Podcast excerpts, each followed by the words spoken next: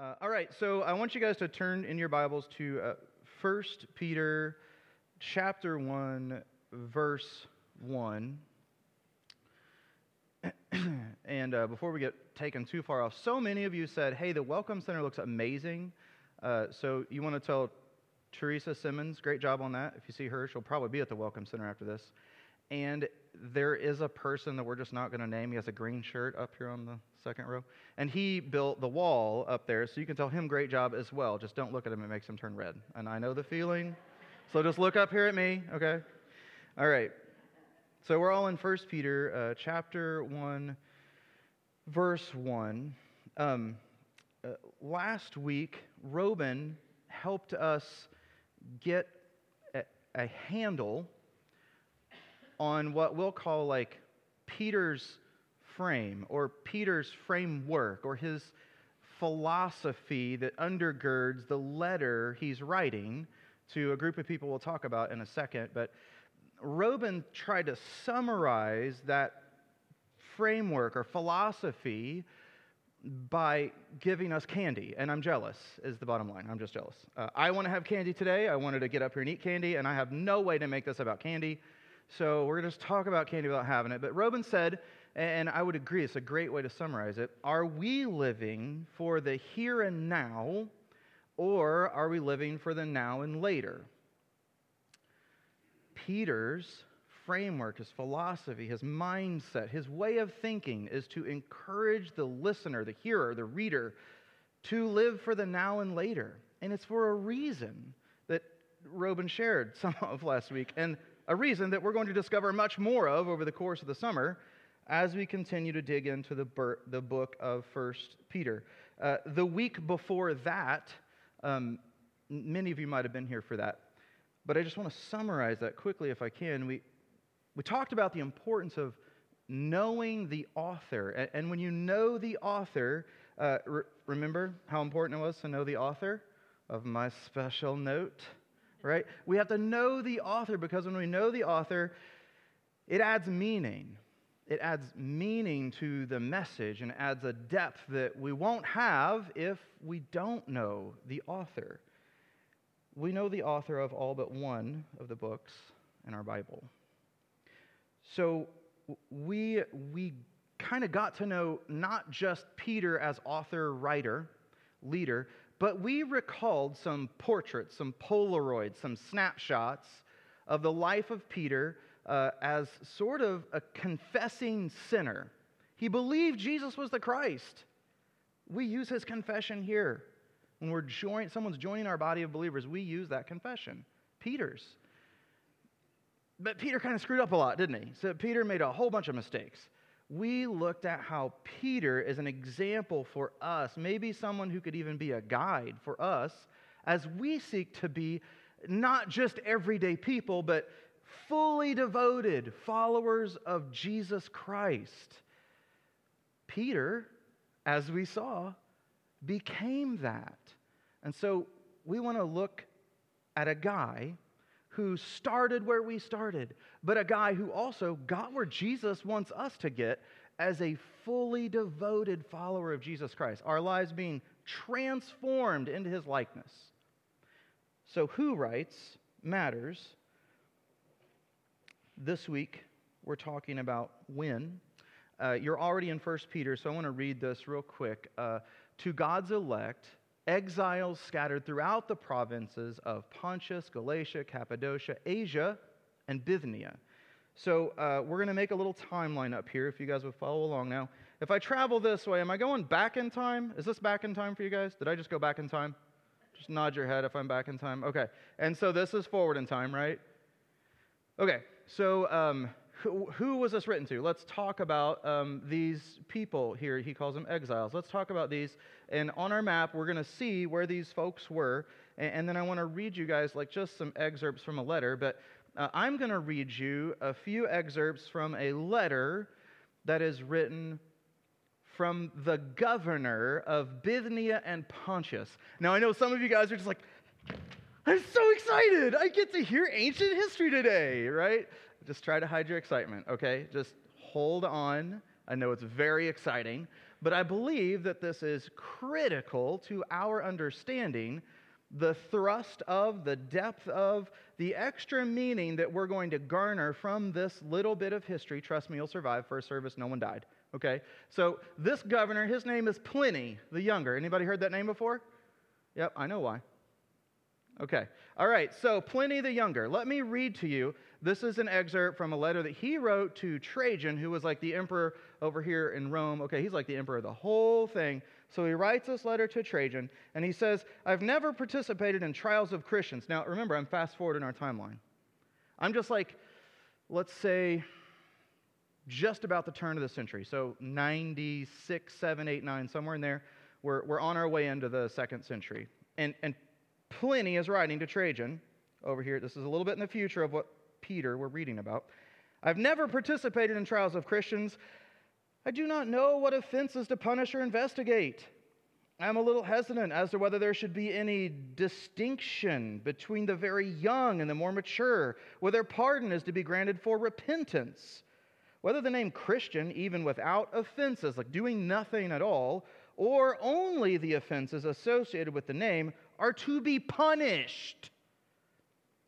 We're just 30 years in advance, maybe 40 in advance, or I'm sorry, after the writing of 1 Peter. He, he goes on to say to Trajan, Meanwhile, in the case of those who were denounced to me as Christians, I've observed the following procedure. I interrogated those as to whether they were a Christian. If they confessed, I interrogated a second and a third time, threatening them with punishment and then execution. So, really brief timeline. We're talking about 60 to 68 over there, and we're like end of the century over here, where not in Rome, right? Rome's over here. We're talking about the provinces of the Roman Empire, outlying provinces, like not downtown. Okay, this is, if you want to imagine the cultural influence coming at us from San Francisco, New York City, it might be similar to that. It takes a long time to get there, those places, right? They're far away. And they are far away in so many more ways than just distance, right? They are far away. So that area right there, this letter from Pliny to Trajan, that happened just about 30 to 40 years later. So it's possible then some of the recipients of first Peter's first letter could have still been alive. It's also possible that their children maybe were like later teens or even adults at this time. So keep that in mind as we consider to whom this letter was written.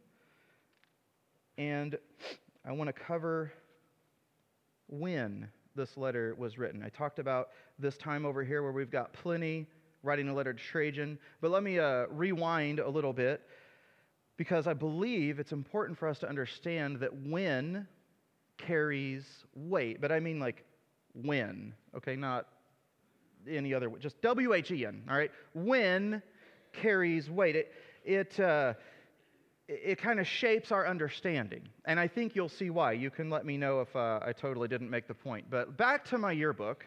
Can you guys tell I just discovered this like in a box? I just can't stop talking about it. But uh, this is important, okay? Because uh, we talked last two weeks ago about how who writes is important, and like signed by Andrea, you know, Fisher. Um, and, and then another thing I said we're going to talk about, we're talking about now, and that is when carries weight. So Andrea writes this to me. I love your beautiful eyes. Your hair is so beautiful, right? I mean, I'm. It probably says that basically. We'll just say, uh, but she writes that to me six months before we start dating, and at the time, I'm just thinking like, yeah, whatever. You know, she's nice, is what I'm thinking. But looking back, now we can see how, holy smoke, she was saying, dude, I want to date you, right? Only I was way oblivious. I mean, I was, oh, you can ask her. I was not having much of a clue. Okay, so when carries weight, you guys have, uh, I'm confident, seen this sign in a, uh, a bathroom of a local restaurant. No bathroom humor, but it is in the bathroom. And that is how long a minute is depends on which side of the bathroom door you're on because uh, when you're waiting, when really carries weight, doesn't it? So, uh, just just in the uh, the like the recent past, I mean, even this week of our church family, Uh, some people have experienced this. In just uh, in the month of March, for my personal family, we experienced this, and that is uh, the power of when uh, you know a hospice nurse or, or doctor, they have a sense that none of us have. They are able to tell the difference between days left and hours left. And, and when time is short, when, when carries extra weight when time is short. Uh, our family was given the grace of uh, just that, that distinction between days and hours. And because of that gift of grace, we, we were able to share prayers and memories and blessings that my grandmother was to us. And when time is short, wind carries extra weight. So let's go back just a little in time again. We're going back to 1 Peter chapter 1 verse 1 and it is necessary that we kind of try to nail down this time frame because I believe when carries weight. You decide. Does it carry the weight? I claim it carries. When carries weight AD 60 to AD 68. If you're like a note taker, I wouldn't start writing this in 1 Peter yet.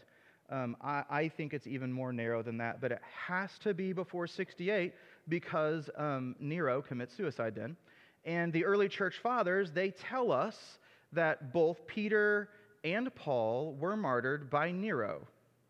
So we know it has to be before 68.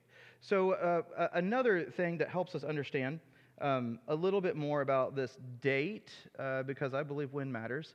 Uh, and more than I believe when matters about a specific exact date, I believe knowing more about the atmosphere, the socio political, I, I hate that word, okay? I want to talk about like what people think of one another, and then socio political, social, uh, political, what people think of their leaders and what their leaders think of them, okay? So let's just say socio political, kind of what people think and feel about one another and their various reasons. I can tell some of you guys are like, yes, I'm so jacked. Just couldn't wait to hear about that today, right? So, you guys, you're going to have to hold it together because you're distracting me, okay? Just calm down.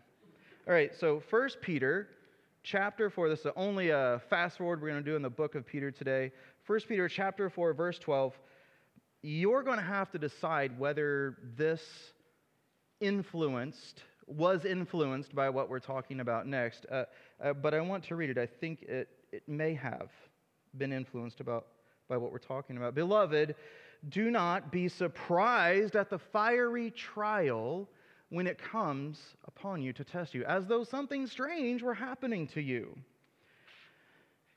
Rome burnt for six days Rome burnt for six days in July of 64.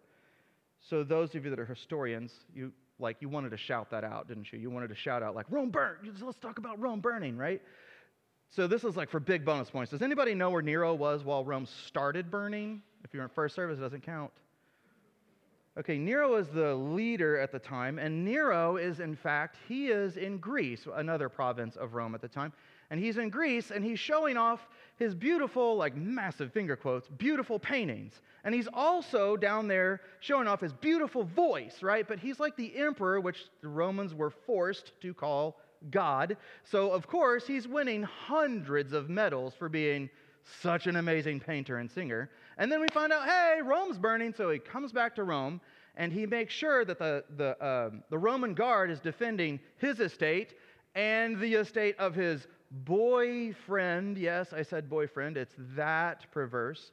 So Nero rushes back to Rome with his beautiful singing voice, probably left his paintings because we don't want those to burn.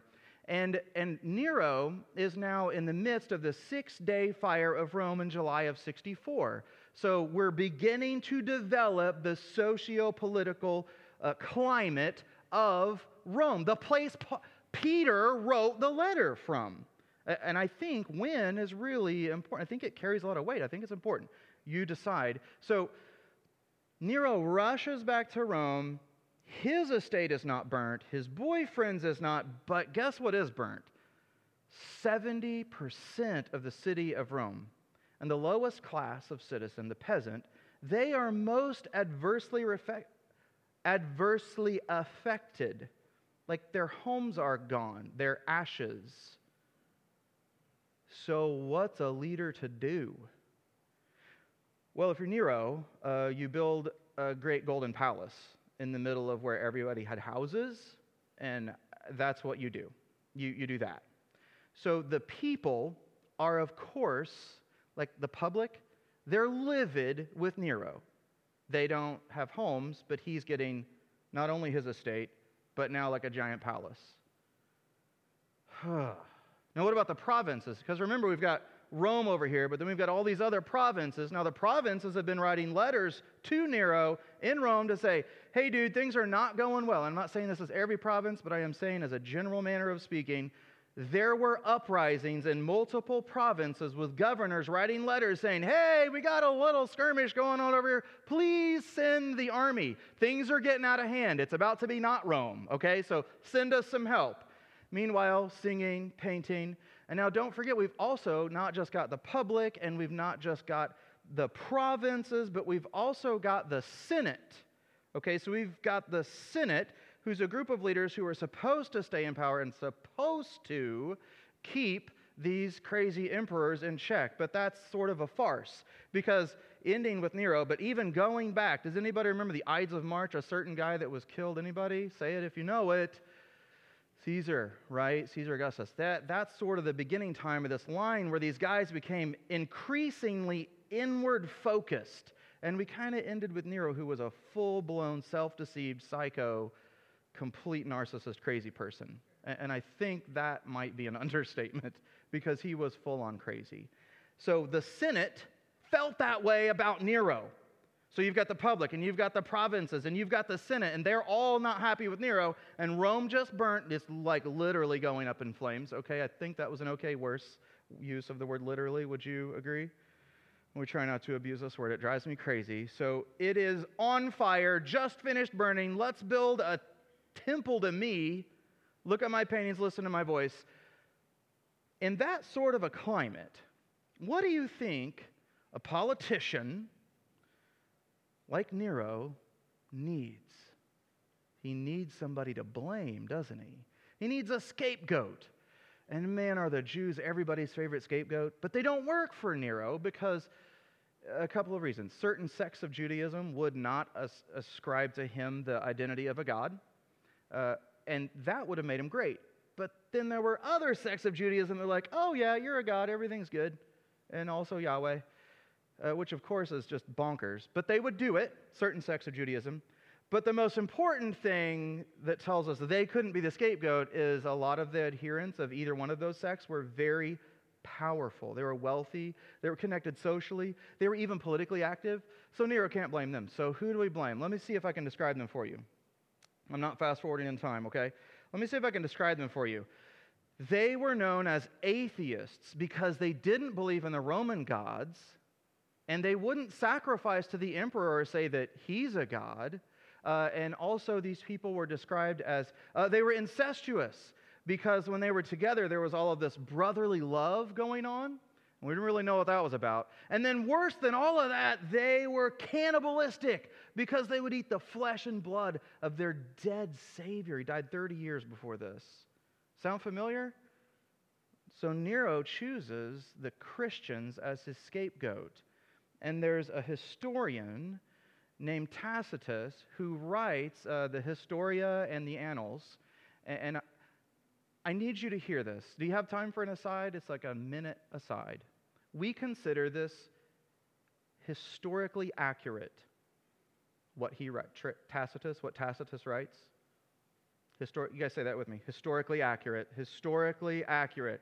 Ask me how many copies there are of his Historia and Annals. Ask me how many. Okay, you, you want to know. I can tell you're on the edge of your seats. You want to know. There are 20 copies. Now go look up how many copies we have, how many fragments and minuscules and entire copies of the New Testament we have. That's your job. You're going to go look that up. 20, remember, 20 is what we have for a large part of the history of Rome. So in Tacitus, uh, Historia and Annals, he begins to write a record of all of these crazy emperors, right? And he's coming up towards Nero, and he records that Nero treats the Christians this way. He says they were quartered by wild dogs. He says that they were fed to lions and tigers for a public spectacle. He says that the Christians were put on posts because when daylight passed and the gardens need to be illuminated in Nero's estate, uh, we had to put Christians on those poles, douse them with oil, and light them on fire so that we could see the garden at night. That's how Nero began to treat the Christians. Now, we're talking about a letter that is written from the time period that, that this is all happening. This is where Peter is writing from, and this is the, the climate during which it's being written. That's why I believe when carries weight. Peter's writing to a group of people who were about to experience something like that in the Empire of Rome. When carries weight. There was a tweet that went out about four weeks ago. It was an assignment, is this assignment here from Christian Academy of Louisville. Uh, you didn't hear that wrong. Christian Academy uh, of Louisville. And that tweet was retweeted about 1,700 times. I just checked this morning.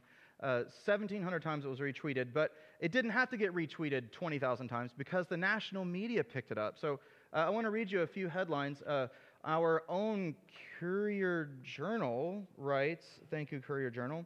Christian Academy of Louisville homework shows indoctrination happening in private school. Insider.com. School assigns homework telling kids to talk friend out of being gay. WDRB, another local.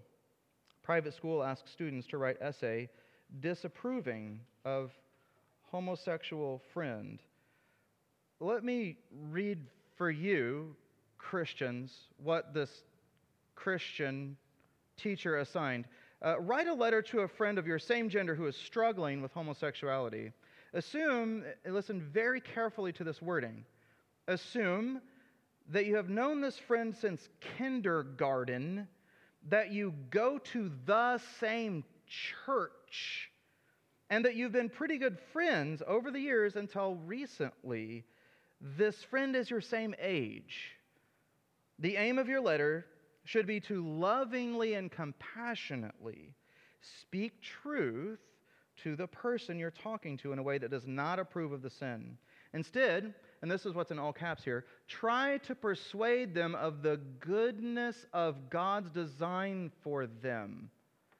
Uh, to just recap, assigned by a Christian teacher uh, in a Christian school where the students are, say it if you know it, they're Christians. That's right. And the letter, in fact, is written to someone, and they're imaginary, who is also a what? What are they? A Christian. Why is this news? I have no idea why that's news, but this is how our society currently sees us. They're outraged if we don't bend or reshape or just entirely abandon the truth when it doesn't fit with what they want to do, be it murdering babies or having a lover of the same gender. We're the enemy because we don't accept that. Now, I am not, to be very clear, I am not claiming we are suffering some kind of persecution like what our brothers and sisters suffer in the Middle East or in China. We're not at all. In fact, I'm not even using the word persecution because they give their lives just to have a scrap of scripture there. However, our culture is before our eyes not only unraveling and devolving into sin, but is beginning to look for a scapegoat because it's obviously not going to work out, is it? It's obviously not going to call sin, righteousness isn't going to work out. And there's going to need to be a scapegoat. So I'm wondering how helpful would it be for us as everyday people traveling, journeying through this life, in an effort to become a fully devoted follower of Jesus Christ? How helpful would it be to have a letter from a guy who struggled to confess Christ and also not get in his way, who struggled to uphold what he says he believes without letting his own self interest get in the way, saying, I don't know that Jesus, three times in Jesus' most intense trial. How helpful would it be to have a letter from a guy like that who was also able to receive restoration from Jesus, redemption and transformation, such that he becomes a leader of the church. How helpful would it be to have a letter from a person who lived in a time in a specific place where Christians were first accepted and then, in the blink of an eye, they're torn to pieces by lions, tigers, wild dogs, and they're lit to illuminate gardens. I think who writes it matters. I think when it is written matters. And I think Peter is the ideal candidate to write a letter to Christians like yourself and like myself to discover how do we live in a time where our own proclamation of doctrine, of truth, is under attack in the public square. I think Peter is the ideal author, the ideal guide to lead us through a very uncertain time in our own lives. If you would bow your heads, next week I want to talk about how Peter expects us to behave in light of everything we've said. But today, if you have a decision to make regarding your relationship with Christ, maybe a decision to make to say, I need to become closer to other believers, maybe a step to say, I need to begin serving my fellow believers. I know I was given a gift. I'm empowered by the Spirit to do something for this church. Maybe it is a, uh, the case that you simply need prayer. We have a, a booth right outside that we've prepared to meet you and, and to pray with you, and it won't happen right there. We'll probably go down the hall. But to meet for prayer and counsel to find out what kind of a next step you might take. As you journey from an everyday person to a fully devoted follower of Christ.